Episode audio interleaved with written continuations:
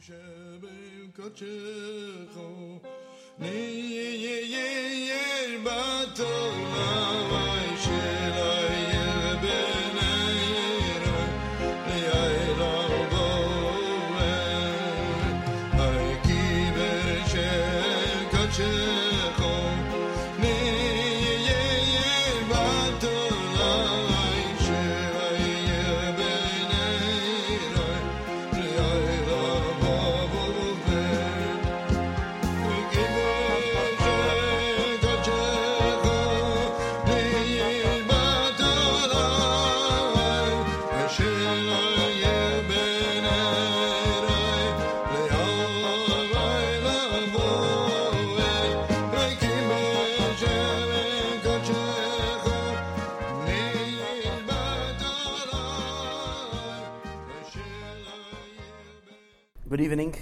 coming.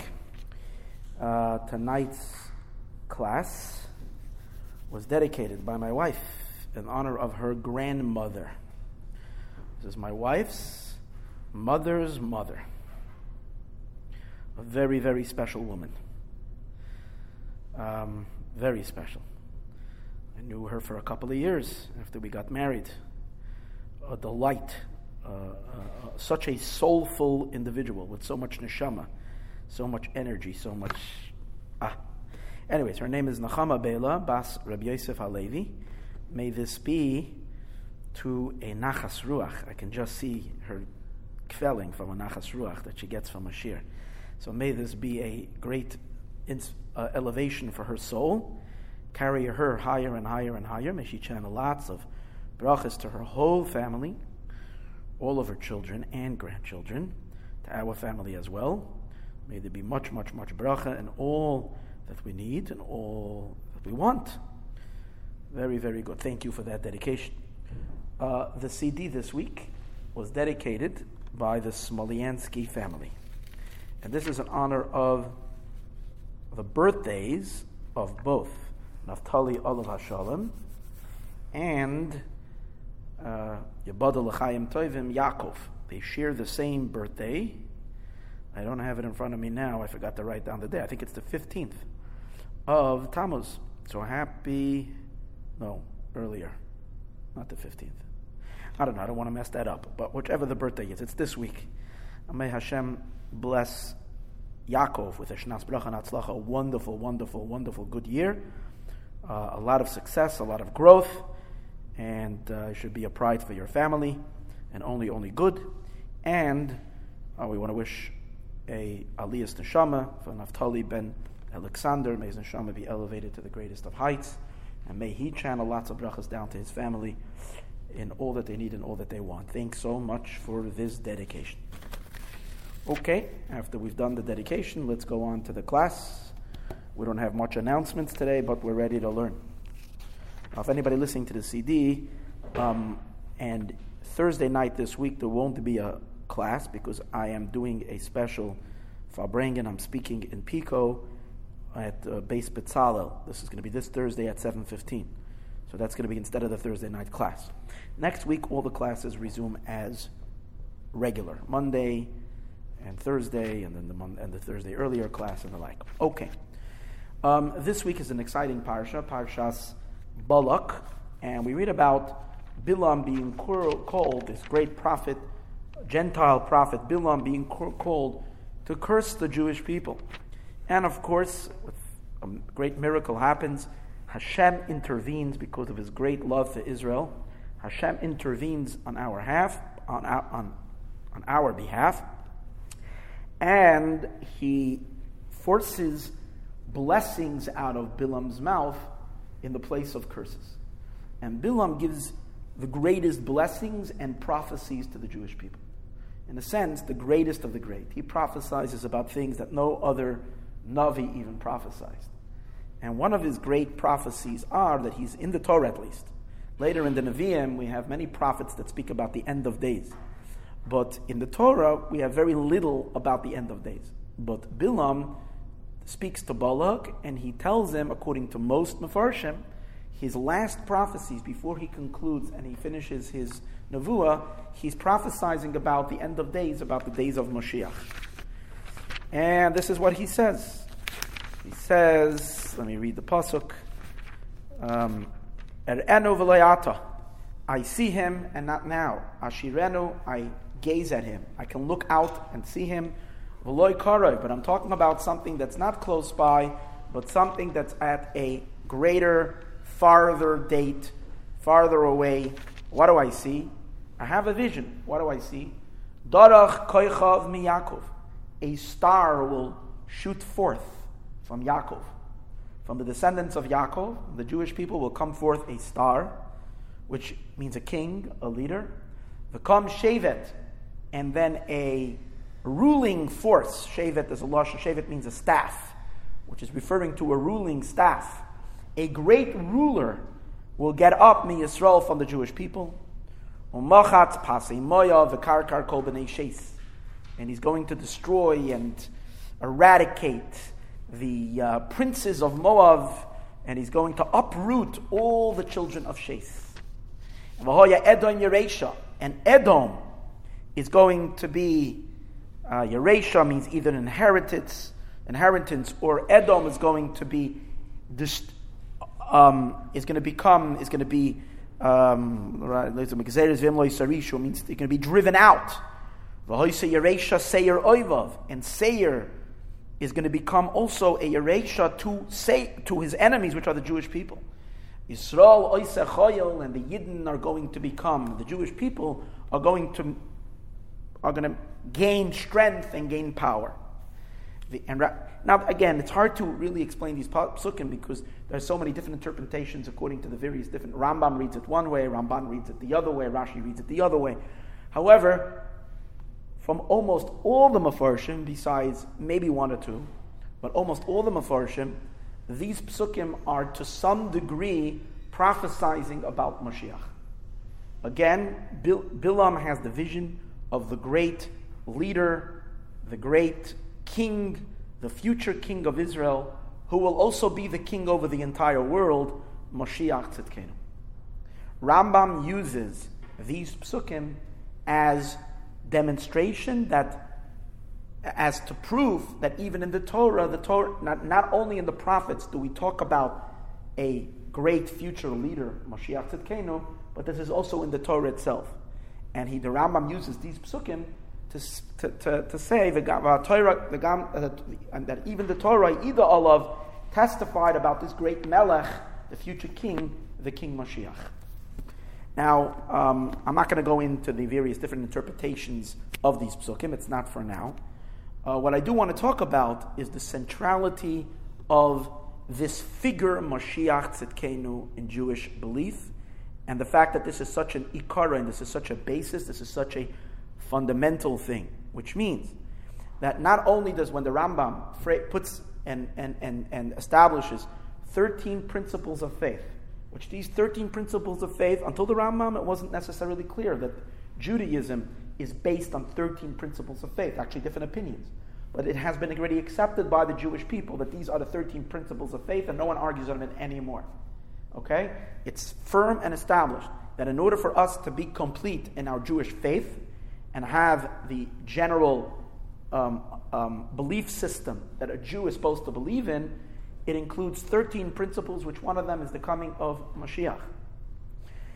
Now, however, what, what, what, what, what, what we need to understand is that, and what I want to talk about tonight, is that this is not just a belief in a wonderful time and an era that will come one day when there will be world peace and the Jewish people will not have any, won't be subjugated to any foreign nation. We won't have any other, any, any, uh, con- no nation in the world will have any say over the land of Israel and over our government, and we will be able to live in a state where we will be able to build a Beis Hamikdash and live in peace and in harmony and no more suffering and no more illness and only good in the world. That's one thing. But there is another thing, and that is at the very core of all of this is that this is all going to materialize through a human being, a descendant of David, Moshiach Tzedkenu. And that is an absolute fundamental core belief in Yiddishkeit, as we're soon going to see from the Rambam, that you have to not only believe in the days of Moshiach, or in the concept of Moshiach, but rather in the literal Moshiach as a human being, as a, a king, a descendant of David. So I'd like to a little bit explore the idea of this Melech, Moshiach. Why is it so important? So it's not just that because so the Torah says. There actually is one Tana in the Gemara, Masechta Sanhedrin, Hillel, who makes a suggestion and says, Ain Mashiach li Yisrael. There's no Mashiach to the Israel. It's only God Himself is going to redeem the Jewish people. However, as the Chassam Sofer says, and other and other halachic authorities say, today's days, if anybody sides with Hillel and says so it is, um, then that person is considered an apostate, a non-believer. We cannot accept that Hillel was okay because that was before kind of Chachmei Yisrael sifted it out and fortified and got a clear, clear thing. But once it's established, like in every halacha, you have different opinions, but once the halacha is, is established one way, that's the way it is. So we believe in the coming of a human being and in our subjugation to that human being and in a king. And we're very, people today are very uncomfortable with this idea. And I'm going to say, and the reason why people are uncomfortable with the idea, first of all, we're very uncomfortable with the general idea of a king. Kings are something of the past. Kings are something that, you know, once were, and most of them were tyrants, and most of them caused a lot of suffering and a lot of pain. And humanity has advanced. We've progressed to a more enlightened state where we can kind of decide our lives with liberty and freedom, which is such important fundamentals today. Tonight is July 4th, right? Or tomorrow. I mean, freedom, liberty, um, you know, you don't have a king. A government is only there minimally to be whatever it is, but you have every you have your own freedom to live your life. Who wants to go back to kings? Number one. Number two, when you start talking to Jews about Mashiach and primarily about a person being that Mashiach, they get very nervous. Especially the more religious they are, they get very nervous. Why? Because they start feeling this is a Christian thing. This is Christianity. Christianities have a Messiah. And therefore, what are you telling me about a Messiah? This is a Christian thing, which is a very, very, very, very terrible thing. And it's against Yiddishkeit. the whole idea of a Mashiach came from us. They took it, misused it. But the essence, Mashiach, is a Jewish thing. Not only is it a Jewish thing, it's at the core of being Jewish. It's one of the 13 principles of faith. I just want to read to you the Rambam where the Rambam lates, when he talks about in the end in Hilchus Melachim, Rambam says, HaMelech HaMashiach Asid Lamoid, he says in the future, this is the 11th chapter, Mashiach is going to get up, Malchus Beis David is going to return the kingdom of David, of David, Liyoshna, to its, to its original power, Hamamshala Arishayna, its first governorship, its first power, Migdash, this Mashiach is going to build a base on Migdash, And he's going to gather the gatherings of, of, of, of, of the Jewish people. Which, by the way, those who attribute the return of the Jewish people through the Zionistic thing to Israel and see that as Moshiach, that's an error and that's a mistake because halachically in Rambam, the Rambam says that, that, that this idea of returning and gathering the Jewish people and building the Beis Hamikdash has to be done through a king from the descendants of David HaMelech. I'm not saying that this can't be at a preparation. Of course it is. It's ridiculous to believe that the Jewish people are going to be exiled again from the land of Israel, and then one day, who knows, in a hundred years from now, God forbid, chas v'shalom, chas v'shalom, Mashiach is going to come. Of course, the fact that Israel was rebuilt and roads were made and the entire infrastructure and all the economy and everything has been built up, all this is a preparation. We can't see it as part of Mashiach's coming itself because it has to be driven, this, the entire process of the return of the Jewish people to the land of Israel and the Mashiach era has to be driven by a human being, a king from Malchus Beis David. That's fundamental. That's just parenthetical. On Mekabetz Nidchei Yisrael, will gather the Jewish people. And the main thing Rambam says, and this is what we discussed in earlier shir, also in Parshas Balak, I think last year or maybe two years, no, two years ago, we discussed this, very fundamental, that the primary role of Mashiach is to bring back the full adherence of Torah and mitzvahs.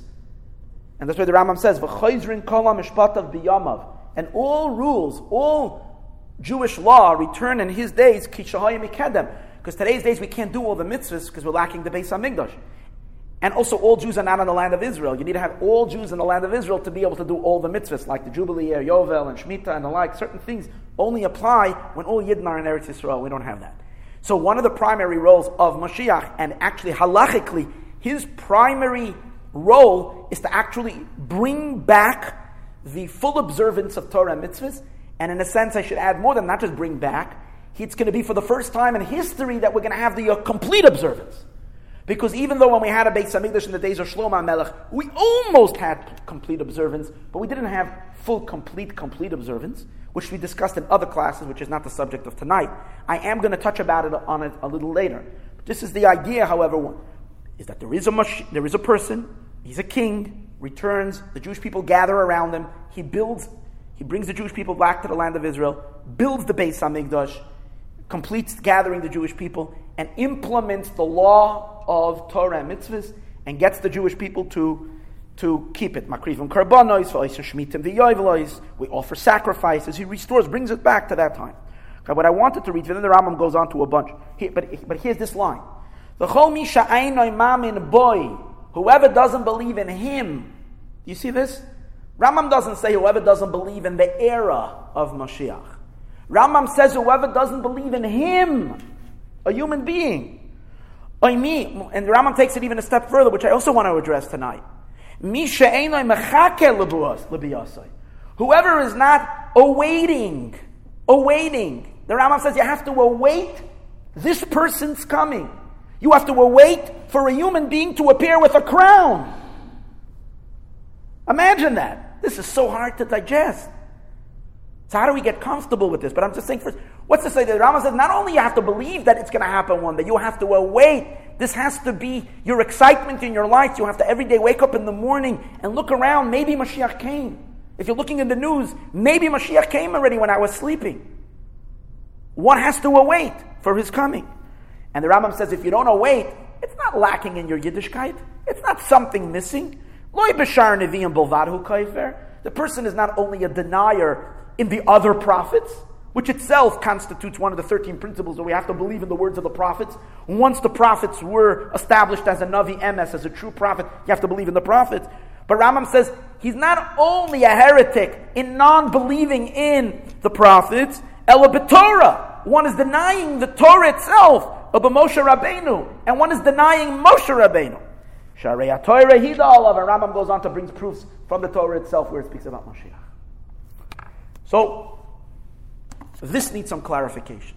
Why, and again, even though we discussed Mashiach's era a lot, and even though we did discuss briefly the idea that Mashiach is responsible as a human being to enforce, because that's the job of a king, to enforce the law, and the earlier classes I did not discuss so much the person himself and the idea of this human king.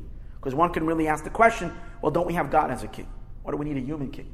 Our belief is Hashem lamelech al that God will be a king over the entire world. Why do I need a melech?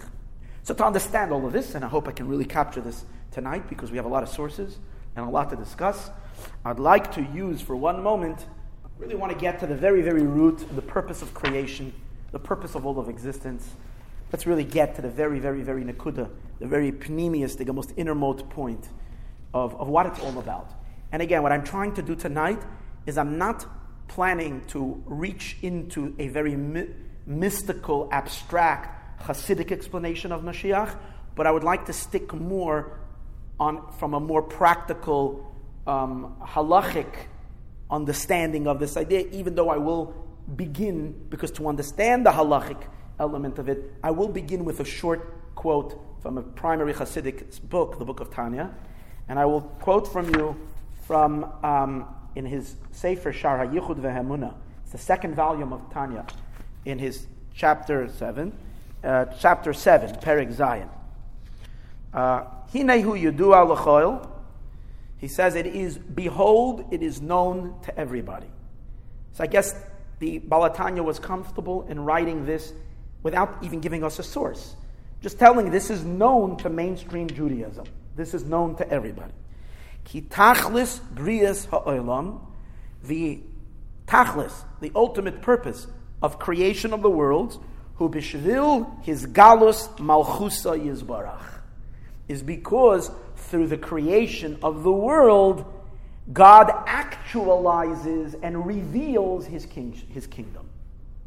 Again, Before Hashem created the world, God couldn't really be a king. The Abishta created the world because through the world he can be a king. And then he continues, why does why is it necessary for God to have a world in order to be a king?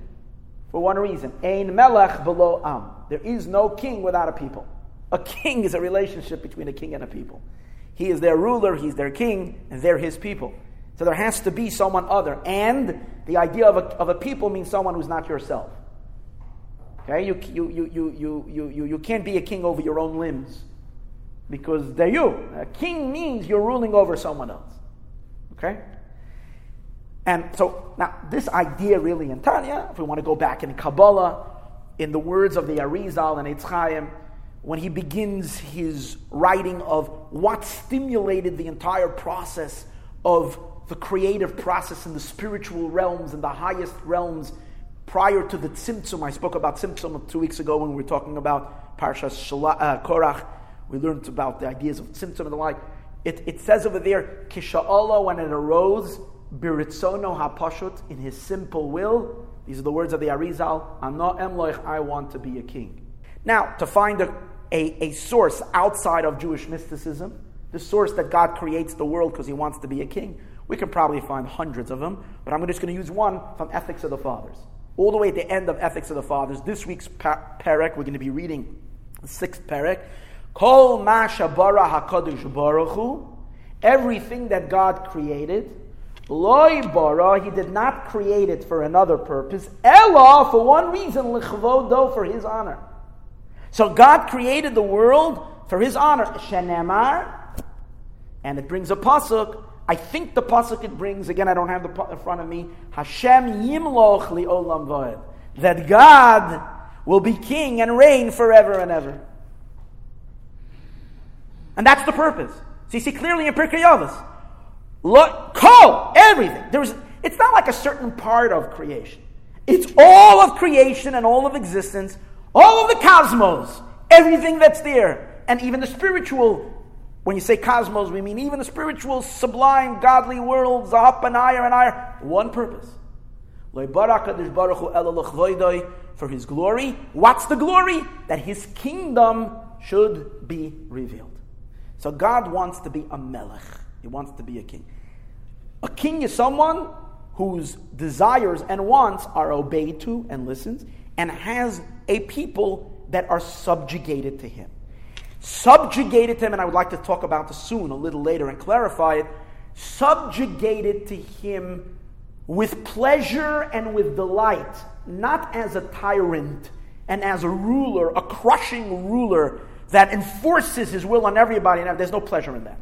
There's pleasure in that for an evil monster, not for our infinite, endless, boundless, essential source of goodness and kindness. It is, however, so the, the desire to be a king is where he will be the king over his people, and his people, with joy and happiness and delight, willfully accept him as a king. Umalchusoi beratzon kiblu alehem. And his kingship with ratzon, with will, they accepted upon him, on themselves. That pasuk phrases the idea of kingship. Kingship is done with a people that enjoy and are happy and are delighted and feel it a privilege and an honor to devote and subjugate themselves 1000% to their king. This was God's dream, and for this he created the world. Now, when God wanted to be a king, on who is he going to be a king? Well, he tried with Adam Arishon, but it failed. Okay? Adam and Chava, they almost managed to accept God as a king, but didn't really work out because they almost listened, but they didn't listen completely. Right? And then they didn't listen, they disobeyed him. And that created generations and generations of disobedient um, beings who are not accepting God as their creator. So, um, and, and, and one more important point the kingdom of God must manifest itself down here on earth. It cannot manifest itself in the supernal spiritual worlds where, where there are celestial spiritual beings because they don't have free choice.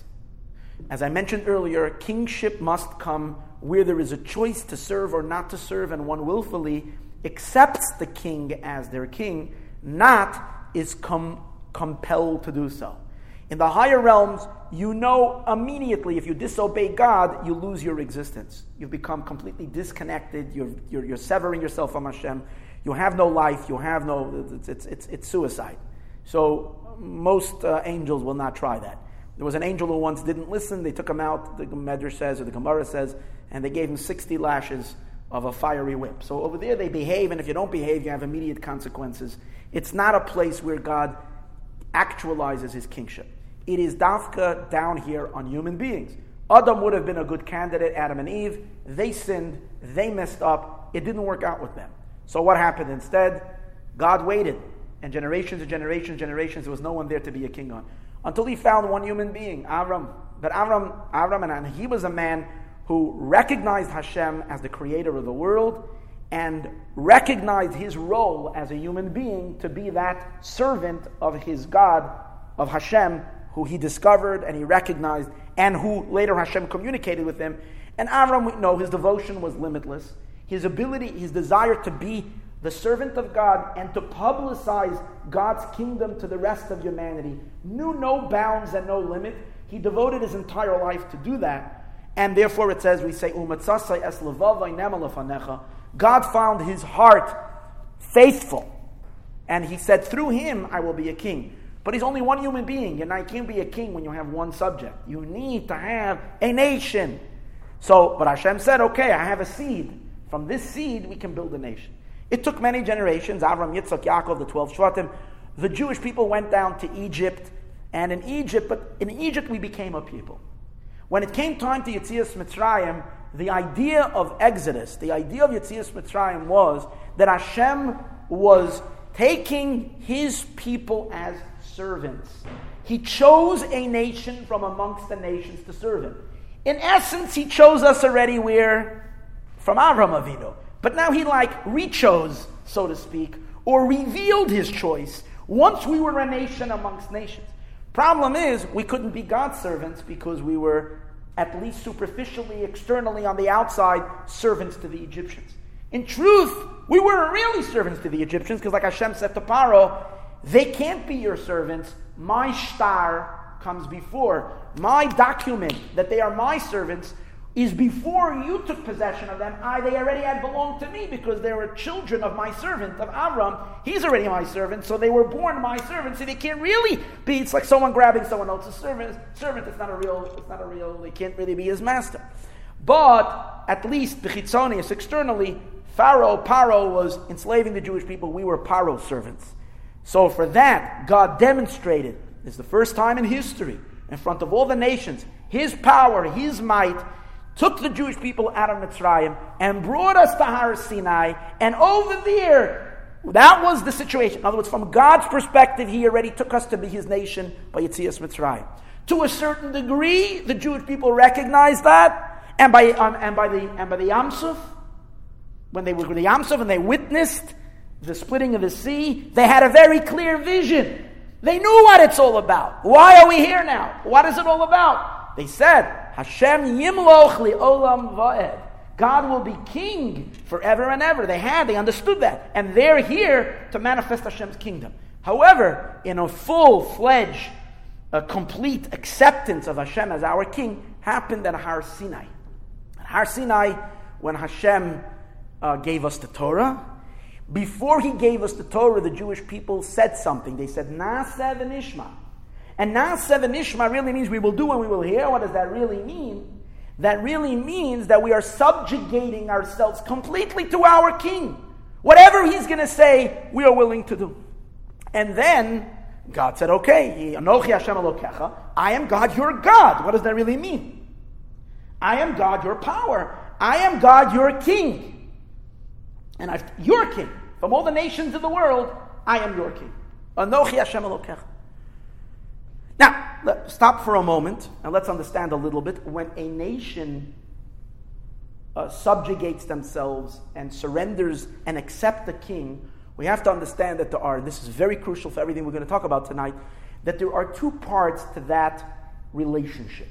The is the internal, the inner part of that subjugation, and the is the external element of that subjugation.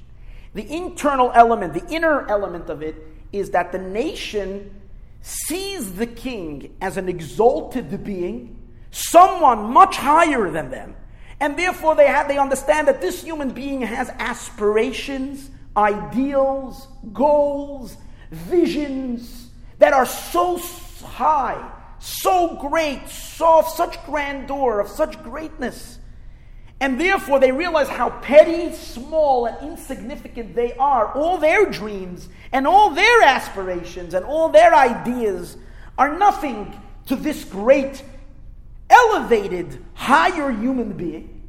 And therefore, they feel that it's, they would rather live their lives in dedication and devotion to this person's ideals, dreams, and desires than to their own. Because they realize that their own desires and wants is petty, insignificant, and nothing towards uh, compared to this human being. And they want to surrender themselves. So what they really, really are looking at the core is that they're surrendering their entire identity. They become their kings. Now, the king on his end means he is now sort of taking possession. They become his, which means he cares about them with all of his heart and soul, with all of his being, because these are his subjects. They care about him because it's, it's a very deep, it's, it's, it's, it's a relationship that really mixes together all the emotions. It's, it's one that has love, it also has awe and fear. It has compassion to it because he sees how lowly they are, how high he has tremendous compassion. Victory, they will want to fight for him, willing to die. You have soldiers who go out to war, and their biggest thing is to, is to, is to, is to win, but even, even to die in war for their king is an honor. That's a badge and honor. The family will keep that badge forever, and they won't, it won't be something that even I mean, hurts them, the loss of life, but to them it's like the greatest thing. He died for the king. There is netzach, there is hold, there is yisr. All the, all the experiences of every emotion all funneled together in malchus, in kingship.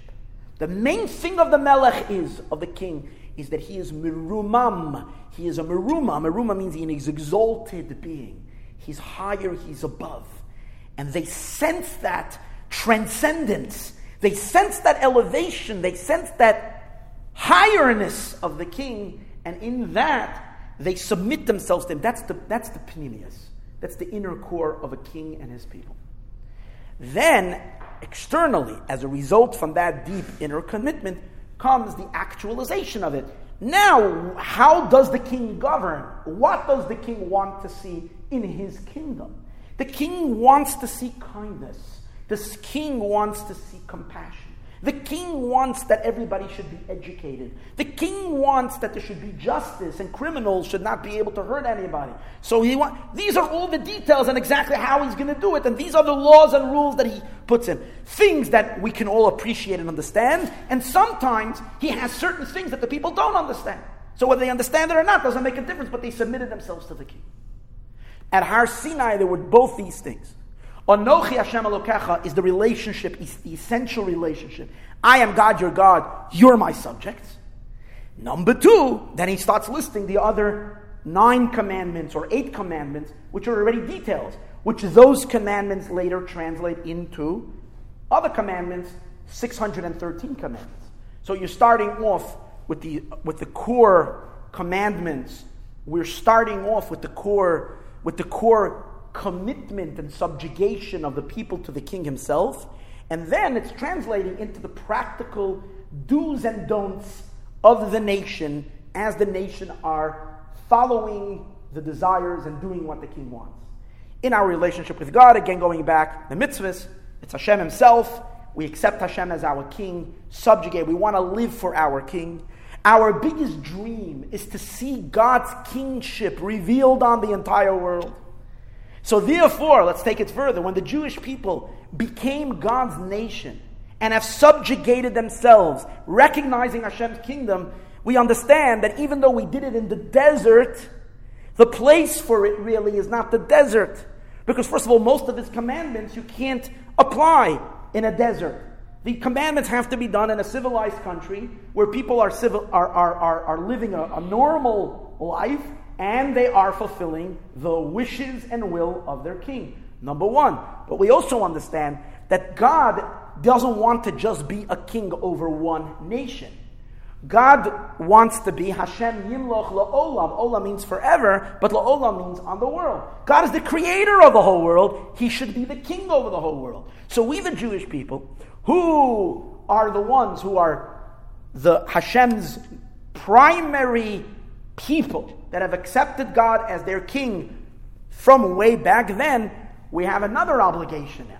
And Rambam tells us this that it is an obligation upon the Jewish people, and that Rambam says in Hilchos Melachim, I don't have it in front of me right now, where Rambam says that Hashem commanded Moshe Rabbeinu by the giving of the Torah that he should command the Jewish people that we are supposed to teach to the Gentile nations the seven Noahide laws, and to teach them and to enforce that the nation should keep the seven laws, seven Noahide laws.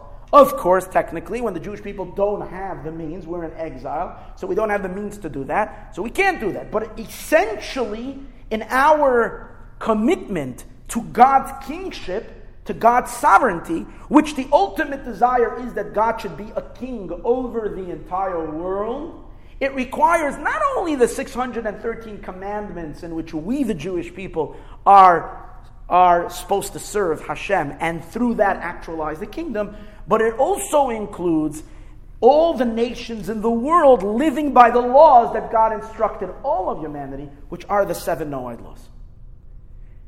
Okay, so now, what was the dream? And what was the dream at that moment at Har Sinai? That a day will come.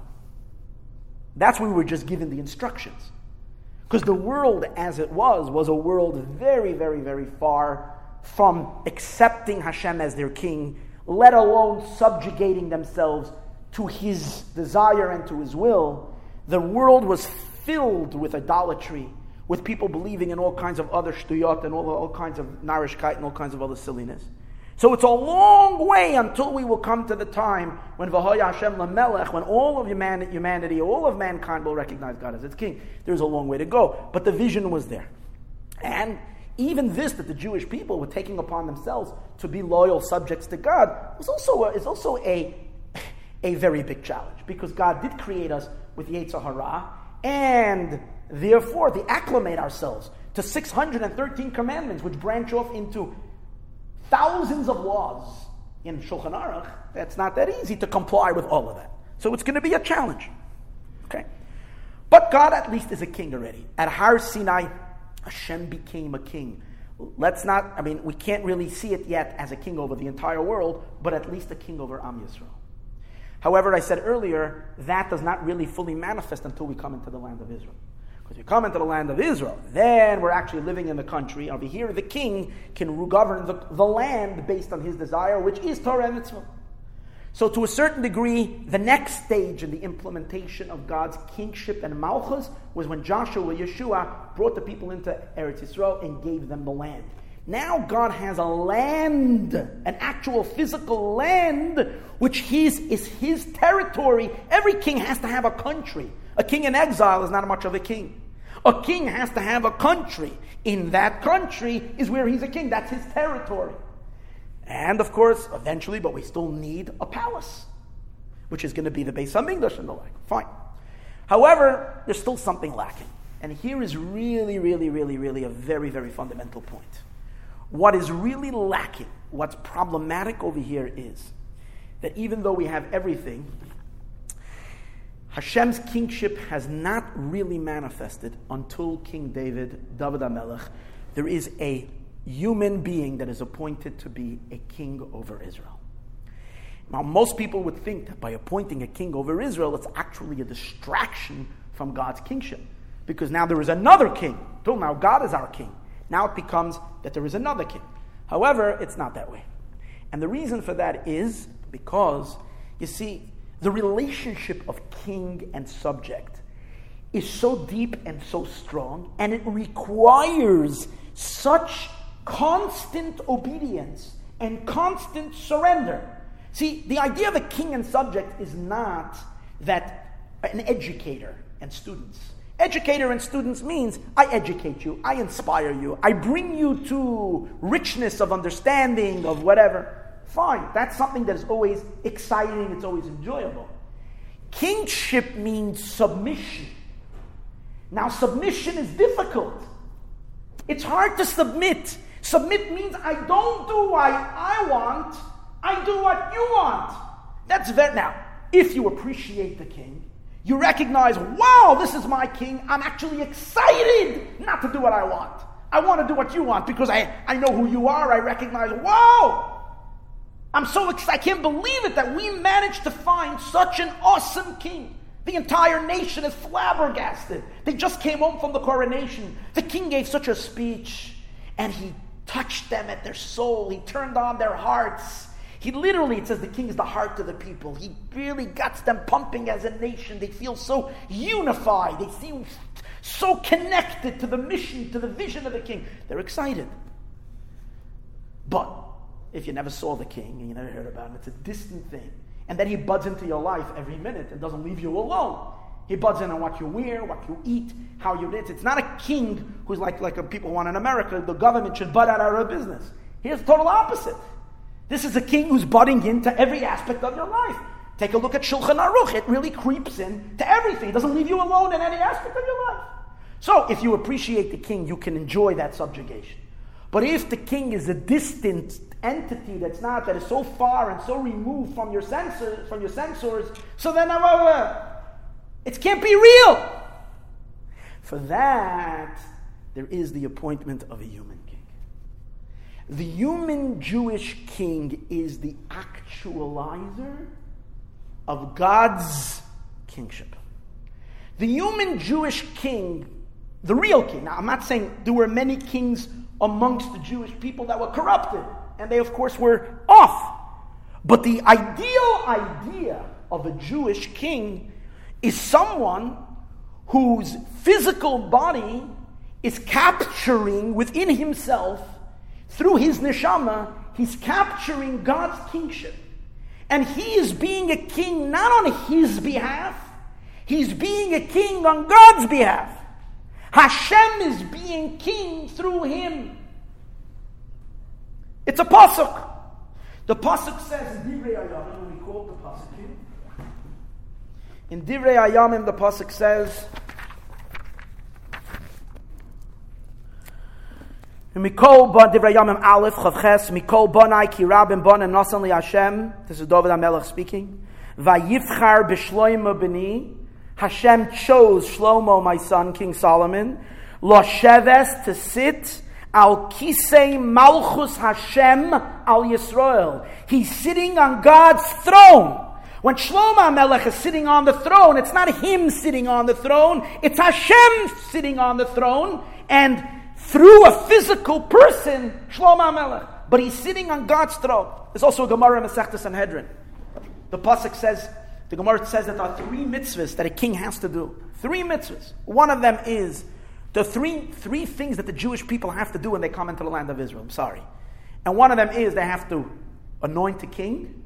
Number two, they have to destroy Amalek, and number three, they have to build the Beis Hamikdash. So the Gemara is talking about why, why, what's the order? Why this, what comes first? So the Gemara proves from a pasuk in Pashas Beshalach, when there is the war against Amalek, it says, Kiyod al case ka, milchama la'ashem ba'amalek midor dor. There is a hand on the throne of God, milchama la'ashem ba'amalek. So the Gemara learns out, the first thing that needs before you can fight against Amalek is Yod al Ka. There has to be someone, a Yad, a hand on God's throne. And who is that? That's a king. So you see from the Gemara, the Gemara sees a Jewish king as sitting al Ka. Al Kes is Kisei. On the Kisei, the throne, of the Kisei of Hashem, which is the Melech. He is that, that, that, that the Jewish king. He is Kisei Hashem. He's God's throne in this world. I want to quote to you words of the Tzemach Tzedek. Tzemach Tzedek is the third Chabad Rebbe. He has a book on the order of mitzvahs. Okay?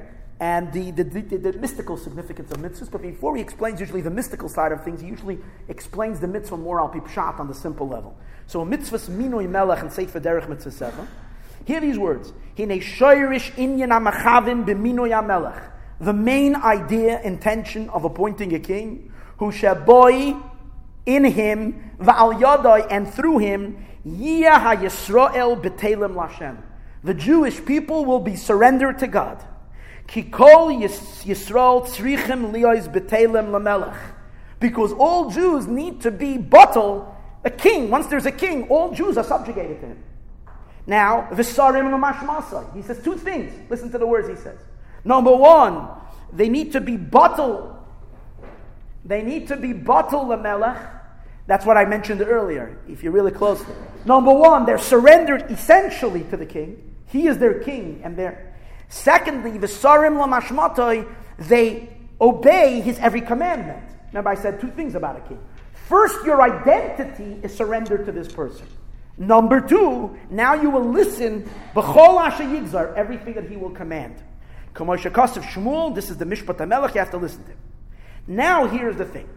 You created an intermediary. You created now someone who's like other than God who is the king. No. That's why the first and most primary, primary um, um, um, requirement of a king is that the king has to be someone who is 1000% nullified to God completely. The king is someone who, in his neshama, he's an elevated human being. So to him, God is very real. To him, Hashem is absolute, the power in all of the universe. He feels it and sees it and experiences it in every fiber of his being.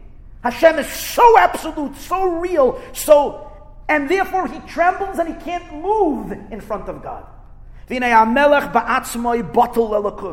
Hashem himself and the king is nullified to God. David The example he gives from David, who is the quintessential king. If I did not, vidoimamti, if I haven't been silent, dahainu, Daimamti means I'm a domain. I'm silent in front of God. Dahainu, shenoga habitul Hashem kol kach bilivovoi. It is touched, his bittul, his nullification to God touched him so deeply in his heart Atshegam begashmius. Even physically, he couldn't lift his eyes up. He literally couldn't pick his eyes up because Hashem was so vivid in front of him, he was so scared. Not scared of punishment, but awed by God's presence. He couldn't lift his heart up. To be a something in his own eyes. He was like an inanimate object that doesn't have movement. And this was the primary thing by a king. That's why he's called a king. Shu Markov, and therefore, because he was so nullified, that's why the, the Hashem can use him to be the king through him. It's like a king we know will never hang his crown on a, if the king has to go to the restroom or something, uh, and uh, he goes out, whatever, and he's not wearing, so he will take his his maybe his stick if he has a staff or this and that. Even his, his uh, you know, he could take his, his coat and give it to a one of his servants. But his crown he will never put down on a servant's head. He will always put it on a nail. Why will he put it on a nail? I'm going to nail a, a, hook, but he will not put it on, on a table or he won't put it on a servant. Why? Because for one second he'll think he's the king. Can't do that. But on a nail you could put it. Why? Because the nail will never think he's a king. Because the nail is a nail. That's the way God will only give his kingship to someone who's, who's a hook, nothing more than a hook. David HaMelech was so nullified to God like a nail. And therefore Hashem said, You're the perfect, you're the one. Through you I am a king. So when David HaMelech, now when once David HaMelech became king, he was anointed with a, a special anointing oil. He was filled with God's exaltedness. And he became such an elevated person. His vision, his ideas, his aspiration, but his, his elevation was Hashem's elevation. And when the people saw him, they had such an excitement in his presence of him being their king and their being his, and their, their subjects. And they were excited because they're because there's because a Jew wants to be subjugated to God, and the king is capturing God's God's element of, of sovereignty, of rulership over us, that's where the subjugation of the Jewish people to David HaMelech came, to the king. Once we had that subjugation in a very tangible way, that you had an earthly king, a physical person that we can see and recognize and see and go out, eh, take a go, go, go, go, go, travel to the palace and watch a parade, see the king, watch David HaMelech See the way he comes and goes. You see that. What did that do to the Jewish people? It gave them powerful subjugation and deep surrender to Hashem. And that translated into what? Into the obedience of mitzvahs on the highest level possible. So there was no period that says, Nuhum hagever hukam oil, the sages say, the person, um hagever, so is the person, the words of the gever, the person, hukam, who has set up oil, the yoke. So it says that's David HaMelech, because he was the one who, who brought to the Jewish people for the first time in history oil malchus shamayim, the yoke of the heavenly kingdom. Until his days, people did mitzvahs if they felt like it. They wanted to, they thought it was good, it was beautiful, it was nice, they understood it. David HaMelech, God's, they felt the subjugation.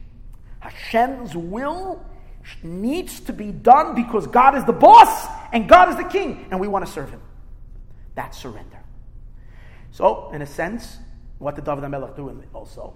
He also completed, because we said before, mitzvahs are not just supposed to be done as nice, beautiful, godly ideas. Mitzvahs are God's will through which he exercises his kingship on us through the mitzvahs. That's why we couldn't even do all the mitzvahs until David HaMelech came. And he built the Beis HaMikdash. Then we were, that was for the first time that we really were able to start implementing all of the mitzvahs. So he brought the completion of God's kingship to the world, at least in as much as it applies to the Jewish people. How about the nations of the world? Some of the enemies of Israel were eradicated, they were destroyed, and um, and uh, you know the might of David HaMelech reached to a certain degree, but it reached even a higher level when Shlomo HaMelech became king, because the, the renown of Shlomo HaMelech already influenced the entire globe. People from far and wide heard of Shlomo HaMelech. There was no more war. There was no no one was going to even to attempt Chas v'Shalom to uh, challenge the Jewish people and the like. However, it's not to say that the entire world accepted the seven Noahide laws. That did not happen. So we came pretty close to the actualization of God's kingship in this world through David and Shlomo Melech, but it was not completed.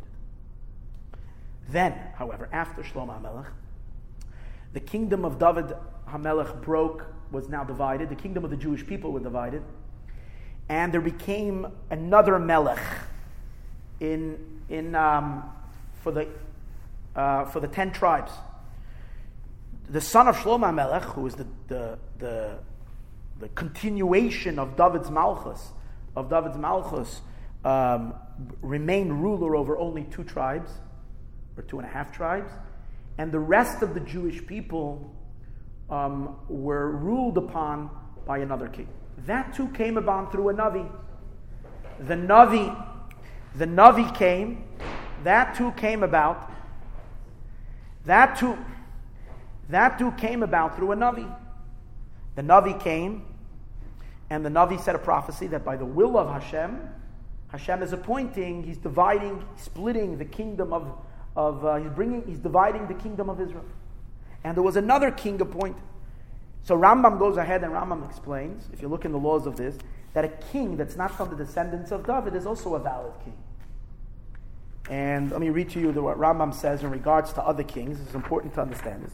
Navi Shehemed Melech Mishar Shifte Yisrael, a Navi that appoints a king from other Shvatim, like the Navi did in, and Rechavam, the, the um, Yeravam ben Avat became the king of the other kings. Now, providing that that king is doing what he's supposed to do as a king, and that is going in the, in the ways of the Torah and the mitzvahs and waging war, fighting God's wars, this person is a king. He's legitimately a king. And all the, all the laws of a king are applicable to that king. But the Rambam says, Afal hear these words even though the laws of a king apply to this other king, Afalpi Afalpi sh ikrhamalchas la David. Nevertheless, the main kingship, Ikar Hamalchus, the main kingship, remains to David, the Yiyam of Melech, and from this other king, there could be kings, the other kings. Like you see, Achia Shiloini put up Yeravam as a king, and and I'll give, and his next son, so it will be. But nevertheless, David HaMelech is, but, Ma, but Rambam says in Allah Tes, Malchus based David, the kings of David, Heima Oimdim. They're the ones who stand forever. Shenemar, it says in the Pasuk, Kisacha Ad Olam. Your throne is going to be established forever and ever. Avalim Yamoid Melech Mishar Yisrael. If there will be a king from the rest of Israel, Tifsa Kamalchus. Rambam says, even if it will go on for a few generations, in the end, it will be interrupted. Mi Beisai, Shlei Yerava Memar Achloi Kolayama, but not forever. Why? Because Hashem made a covenant with, with, with David HaMelech. Hashem made a covenant with David HaMelech. He made a krisas bris that to David HaMelech, the Abishter Hashem, is giving his kingship forever and ever. That means he will be the Melech of the Jewish people forever. It's possible that other kings temporarily can be kings, but that's only a temporary thing. The kingship forever is to David. Now let's really get a little bit of a deeper understanding in the difference between other kings. And it's, up today, it's so strong that when they anointed another king, they didn't use um, the Shemen HaMishcha, the special anointing oil that Moshe Rabbeinu made. That anointing oil was only used when they anointed descendants of David HaMelech. Shaul HaMelech, I think, was used Shemen HaMishcha, but that was before David HaMelech term came. But once David HaMelech, but even that, Shlomo, um, he was he was he was nimshach. He was anointed not with a keren, not with a horn. He was nimshach with a pach. A pach is a jug. But David HaMelech, he was nimshach with the Shemen HaMishcha, with the special anointing oil, and um, with a keren, with a horn, which shows on real malchus. And from the future, from the next generation, whenever other kings were appointed kings that were not from the descendants of David, it says they were used a special oil called Shemen Afar Samon. It's a special perfumed oil, but it's not the oil of Moshe Rabbeinu. It was never allowed to be used on anybody. So forth. A Rambam goes so goes so strong, and he and he says that the that there he uses terms that another king Malchus is so inherently belongs to David HaMelech that another king, anybody from a different shade, even though technically he can be a king, but him being a king is like a non Kohen doing the service. Just like we understand that kahuna is inherently given to, um, to Aaron Kohen because God chose Aaron, and it goes over from it's an hereditary. It goes over generation. It's in his genes forever and ever because it became part of who he is. It's not the, a, a, a Cohen is not someone who happens to have a, a, certain privilege of, of working in the Beis English. He's a different being. Today's days, they can even detect a Cohen gene. He's a different entity. He's the servant of God that God has chosen, through which that he will uh be the servant, and it's there in all his children. So the Rambam says, any other king, even though technically he's king, but in truth, he's kemozar, he's like a stranger, just like kahuna, we have the idea of a stranger. The same is also in, in Malchus, in kingship, anybody besides from the, the, the Davidic dynasty, it's like a stranger. So what does it mean deeper? Deeper is as follows. You see, in kingship, so the Lubavitcher Rebbe explains this so beautifully. It's a very deep idea. And he says that there is a difference. That, See, I'm going back to what I said earlier. A king has two parts to a king. Element number one of the king is, as I said earlier, the king is an exalted, elevated being. And, oh, and we're not saying someone who is smarter. There's a lot of very, Albert Einstein was a genius, but he didn't have kingship. He wasn't a, a he didn't have sovereignty. That wasn't distinguished. A very humble person, a very simple kind of a guy. He didn't have that power. Sometimes we see someone has some kind of a charisma, some kind of a power over people that everybody. That's an Indian of Malchus. Gentiles can also have it. It says that whenever a king, whenever we see a king, we say Shanasan Mekvodo, he's given from his glory. It's God's sovereignty that small little sparks of it are sometimes enclothing themselves in a king, and that's what gives them that exaltedness, that elevated, there's something else. So, in a sense, every king, even, an, even a king from not, just like even a Gentile king can have it, the Tsar was able to have it. You know, it was known when when the Baal HaTanya was in jail, there's a story that the Tsar came to visit him, dressed like a regular person. And when he came in, the Alter Rebbe stood up, and he right away bowed down, and he, or he referred to him as your, your majesty. And he said, How did you know? So he says, Because I sensed God's kingship. And when you walked in, you can sense it immediately. He picked up the Abishter's Malchus in this individual. So every king has it. And to a sense, of course, we can say if, if he was appointed by a Navi to be a king, a Jewish king, he also has it. But nothing close like the king, like David HaMelech. Why?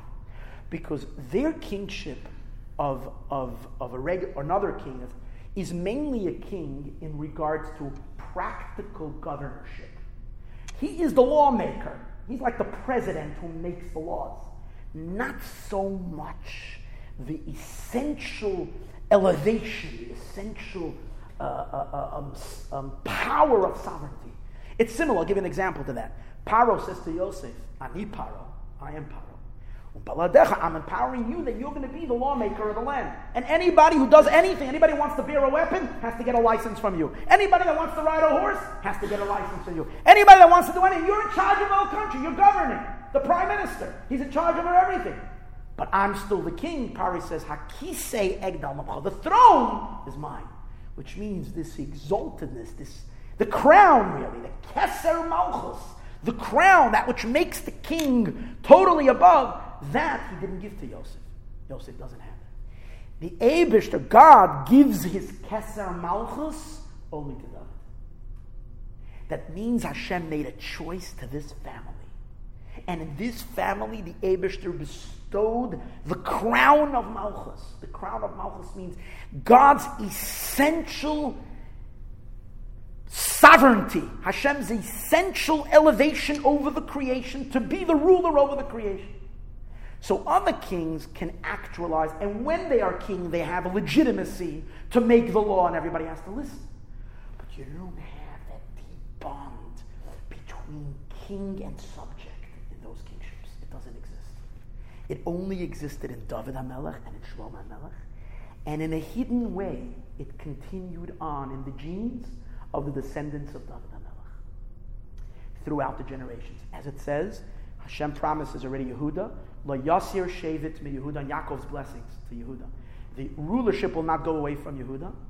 That's why Chazal say that even throughout the exile, there was always a person from the tribe of Yehuda that had that royalty, that exaltedness, and Jews felt that this is their king. He is their leader. He's their, their the person that they are, you know, they're surrounding themselves around this person and connecting to this individual. However, the, the, make, the splitting of the two kings, as we said before, and the fact that Jewish people are subjugated to other kings for the, ten, for the, the, ten, the king of the ten tribes, and for sure when the Jewish people went to exile, and we were dispersed amongst the 70 nations and the Beis Hamikdash was destroyed. So what happens now with Israel, with the Jewish people? Are we Hashem's people? We're still Hashem's people. Hashem has not sold us. We're still Hashem's servants. We're still His people. We still do His mitzvahs. There's something essentially missing, something deeply missing. All of our mitzvah observance is supposed to actualize God's kingship through us in, in reality. And when I, as an individual, do mitzvahs, and you, as an individual, do mitzvahs, and you fight with your Yetzer Hara and overcome it and do God's will for no other reason because God is your king, there is still no display of God's kingship on a people in a very real way in this world. It's just not here. It's individual observance. You're observing, you're observing, and this one decides to observe, not to observe. It's everything is like depending on what your own volition of commitment is. But there isn't an established kingship of God in this world. And the whole purpose of creation is not hasn't been realized.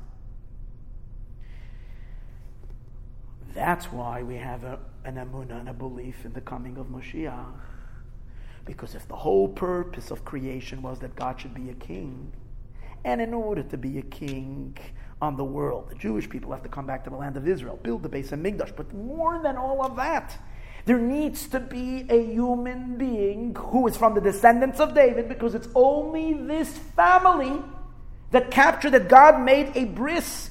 Karati bris libchiri. I made a bris with my covenant that I will never ever take it away. Look into Tehillim. David HaMelech speaks such powerful words. Hashem says, even if the family will go astray, and even if they'll sin, I will punish them. But v'chasti me David loy omosh, I think that's the words. My kindness to David and my promise will never ever go away. Im David achaze. If to David I will lie. You realize that because if Torah mitzvah is true, because God is true, and Hashem is unchanging, and his mitzvahs, which are his way in which he actualizes kingship on the world, is true. And it's true, that's why we know that Torah mitzvahs will never change. It cannot change, just like God will not change. And all of that is meant to be that what? That this, through that Hashem should for all of eternity be king over the world. And the central being of that kingship is a human being who captures that malchus and not only that, takes it all the way to the end. And what's the end? The end is that every human being of the 8 billion people on the planet should live their lives in subjugation to God's will, which is going to be V'haya Hashem Lamelech al Kol Oretz. That is what the Rambam is talking about. Yamoid Melech. There will get up a king, a human being, a king, who is going to be a Melech and he is going to have that characteristics, that David HaMelech, and more than that, all kings, why are they called? What did I say? What gives them that, that elevation? What gives them that, that sublimeness, that highness? It's because God's kingship is enclosed in their soul, and that's given to them through the Shemen HaMishcha, which the Shemen HaMishcha is a special ingredient oil that Hashem instructed Moshe, and it's eternal. We know that the full measure of that oil never used up. As much as they used it on all the kalim of the Mishkan, it doesn't get used up because it's eternity. And God gave that to David HaMelech, right?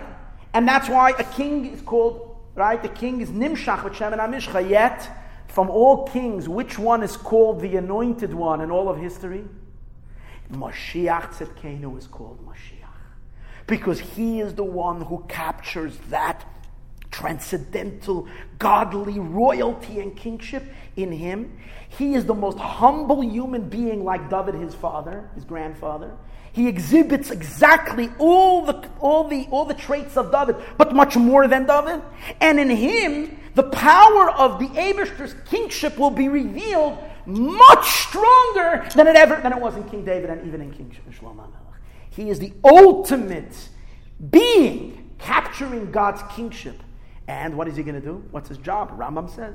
Brings the Jewish people back to Israel, builds a Beis HaMikdash, gets all the Jewish people to obey Hashem's will because God said so. Not by explaining all kinds of explanations of the truth of Torah and the like. No, he tells a Jew, you're a Jew, do a mitzvah. Put on tefillin, keep Shabbos, do this because you're a Jew. And therefore you should do all the mitzvahs. It's simple. Do it because God said so. He inspires and brings all Jewish people to observance. Every Yid across the world. Not only that, he brings Sheva Mitzvahs B'nai Noach, that the nations of the world should also start keeping their mitzvahs, and then after Mashiach will come, he will influence all of humanity to keep Sheva Mitzvahs B'nai Noach completely. And therefore the entire world will be subjugated to God. Then what's going to happen? Here's understand something. Two things that we need to understand over here. Number one, the centrality of Mashiach to Judaism is because that's the foundation. The foundation of all our mitzvahs are being done. Why am I doing a mitzvah? Because me, before I even do the mitzvah, I, as a human being, am, am God's subject. I'm, I'm His servant. And I've now, how do I serve Him? By doing the mitzvah. But first and foremost, ani avdecha, I'm your servant. So for that, I need to be able to do that. We can't do that without an earthly king who's representing the Eibushter's Malchus. So we need that Melech, number one. Number two, even deeper. Not only is this the foundation on all of Torah and mitzvahs, and that Hashem really wants mitzvahs observance, and this is the foundation of all of mitzvahs, this is also the purpose of all of Torah and mitzvahs. The purpose of all of Torah and mitzvahs is that through us doing the mitzvahs, what is going to be? What's going to happen? As a result of all the collective service of all Jewish people and all of humanity, keeping their commandments that God gave them, what is all that going to display? What is all that going to bring? All that is going to reveal that God is, God is the king over the world. That's why, through who? Through Mashiach, who is the Abishter's agent. Not agent, he is God's, God's manifestation in this world as king over the world through this person. If you take a look in Rambam, in Pirush where the Rambam talks in, in, in, in Sechta Sanhedrin, the Rambam talks about the fundamentals. The Rambam says such powerful things. The Rambam says, oh, Amam Yemoisa Mashiach, the days of Yemashiach, whose man Shetoshav Malchus Yisrael, kingship is going to return to the Jewish people. V'yachzru Eretz Yisrael, they're going to return to Eretz Yisrael. V'yiyah oisai hamelech godol ma'od, and that king will be very big. Ubeis he says certain things that he doesn't say in his Mishneh Torah. Ubeis malchusoi bitzion yegodol shemoy, and his his palace is going in Zion, in Jerusalem. He's not talking about Beis Hamikdash. He's talking about his Mashiach's palace will be very great. And his renown will come and be filled all the nations. Yoser men Amelech Shlomo. Rambam is emphasizing more than Shlomo Amelech. Vayashlimu itoy kol akutim. All the nations, kutim, the Rambam is using for all nations. All nations will make peace with him. The V'yavduhu, and everybody will serve him. Kol hagadol. They'll do so out of joy because of his great righteousness. Ulinaflois, and to the wonders that he will show. Shiyal Yodai. Whoever will stand up against him will immediately be destroyed. Hashem will destroy, and so forth. Fine.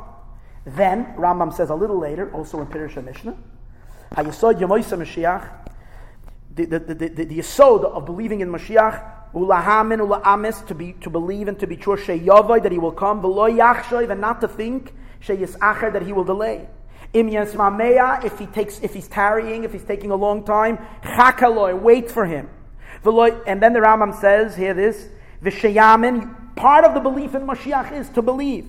Shliya Yisroin Umayla v'kavod al kol hamalachim shahoyim ha'olam to believe that he will have more covet and more greatness than all the kings that have ever king ruled. And Umisha has stopping, but I wanted to get to this line. Whoever has doubts in him, or you believe that he is someone, whatever, but, you, but you're minimizing his greatness. Kafar b'Torah. This is a this is a denial in the Torah that the Torah says beferish of him. But here's the line that I also wanted to get to. Including in this foundation, She'ein melech liyisrael ela mibeis David umizera Shlomo. There is no king for the Jewish people, only from this family. Even though we've discussed earlier, Rambam says there can be other kings. That's not the true element of God's kingship being conquered, being captured in them. Everybody that fights this family, kafar b'shem, he has denied God, b'shem Hashem Yisbaruch b'divri nevi'im and in the words of the Nevi'im. This all tells us how without Mashiach we, we, we have nothing. Nothing has been accomplished. Nothing. That's why when you take a look at the Navi in Yecheskel, people think, you know, Mashiach coming, it's dependent, it's a reward for the Jewish people. We behave, we misbehave. When we behave, we're going to do tshuva. If we do tshuva, God is going to reward us and bring us Mashiach. If you look in Sefer Yecheskel, you see it's not, that's not the story. The Abishter is complaining, Yecheskel and Lamed Zayin, it says like this. The, God says, when the Jewish people were dispersed amongst the nations, Ashabo Sham, and where the Jews came amongst the nations, Vayachalalu Eshem Kochi. They desecrated my holy name. This is the biggest Chilul Hashem. God is saying, this is a this is desecration of my name. Why? Lahem, they say, the nations say, Am Hashem Eila. These are God's people. God is not king anymore. These are God's people. They went out of his, out of his land. And the Abishter says, Ve'echmoil al shem kachi. I have mercy on my name. Mashiach is very personal to God. It's about him being a king. That the Jewish people, by the mere fact that Golos is here for another minute, it's another Chilul Hashem. L'chein emor lebnei Yisrael koyamar Hashem. Say to the Jewish people, so says God. Hashem, loy lemanchem ani oiseh. Not for your sake I am doing this, base Yisrael. Ki am l'shem kachi, for my holy name. Asher chilalta bagoyim, that has been desecrated amongst the nations, by not being a kingdom in this world, which is God's kingship. And that's Moshiach's kingship. It's the Abishter's malchus in this world that we have to wait. This also is the reason why Rambam, I want to conclude with this, I'm getting a little late, but the reason why Rambam says in his thing that if you don't wait for Mashiach's coming, it's not enough to believe. You have to wait. Why? Because at the root core of a Jew is that we want to be Jewish. We're not poor things. We, we were so unfortunate we ended up being born Jewish. We have all these commandments and all these stuff. Rambam says that's not true. God would never want to be a king over those who don't want him to be a subject, to want to be a subject.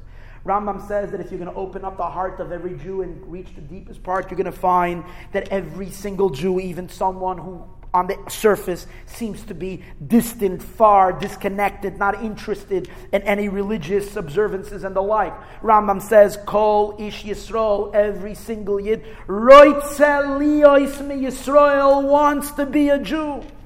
And he wants to fulfill kol ha-mitzvah mitzvahs, and he wants to do all the mitzvahs, and he wants to go away from all that. Is. It's embedded in us. That's who we are. When Hashem chose, we are little Avram Avinu. Just like Avram wanted this. With, with this love is inherited to every Jew, it's, it, and that's our essence. So every Jew wants Hashem to be a king. Rambam says two things. Every Jew wants to be a Jew, and every Jew wants to do the mitzvahs and keep away from every Avera. But you see an interesting thing. What does it mean every Jew wants to be a Jew? That means every Jew wants to be part of this nation that's God, that Hashem is, that Hashem is, every Jew wants to be part of this subjugation. That's the, that's the essence. Now, if you want Hashem to be a king, how can you tolerate the fact that this thousands of years are going by and this kingship is not happening? It's not being revealed. It's there in a very, very, very weak state. If you want, in a sense, all the Jews that were waiting in Golos for Mashiach to come, the real Nakud, the Pnimius of that waiting, they were waiting for the Melech HaMashiach. Because in that Melech is where the deepest desire of every Jew comes out. I want to be Jewish. I want to do God's will. I want to be a servant. And Mashiach will teach us how to be a servant through Mashiach. This is the centrality, this is its essence. By studying about this, learning about this, recognizing this, we will, and, and realizing the reality of this and how real it is in our days, because Mashiach is something that must happen, mamish, mamish, mamish soon, we will bring about the coming of Mashiach. But this is so important because there is such, there is such confusion when it comes to Mashiach more than any other subject in Torah, where people just don't know anything. All people talk about is what the war is going to be, and the this and the, and they're not realizing the essence core of what it's all about. So I feel like this is something that is so important to discuss, and I wish I can give more classes on it to further elucidate and clarify this idea in a way that we should all understand and appreciate so we prepare ourselves, our families, and everybody that we have connection to, to the, to the coming of Mashiach. May it be now.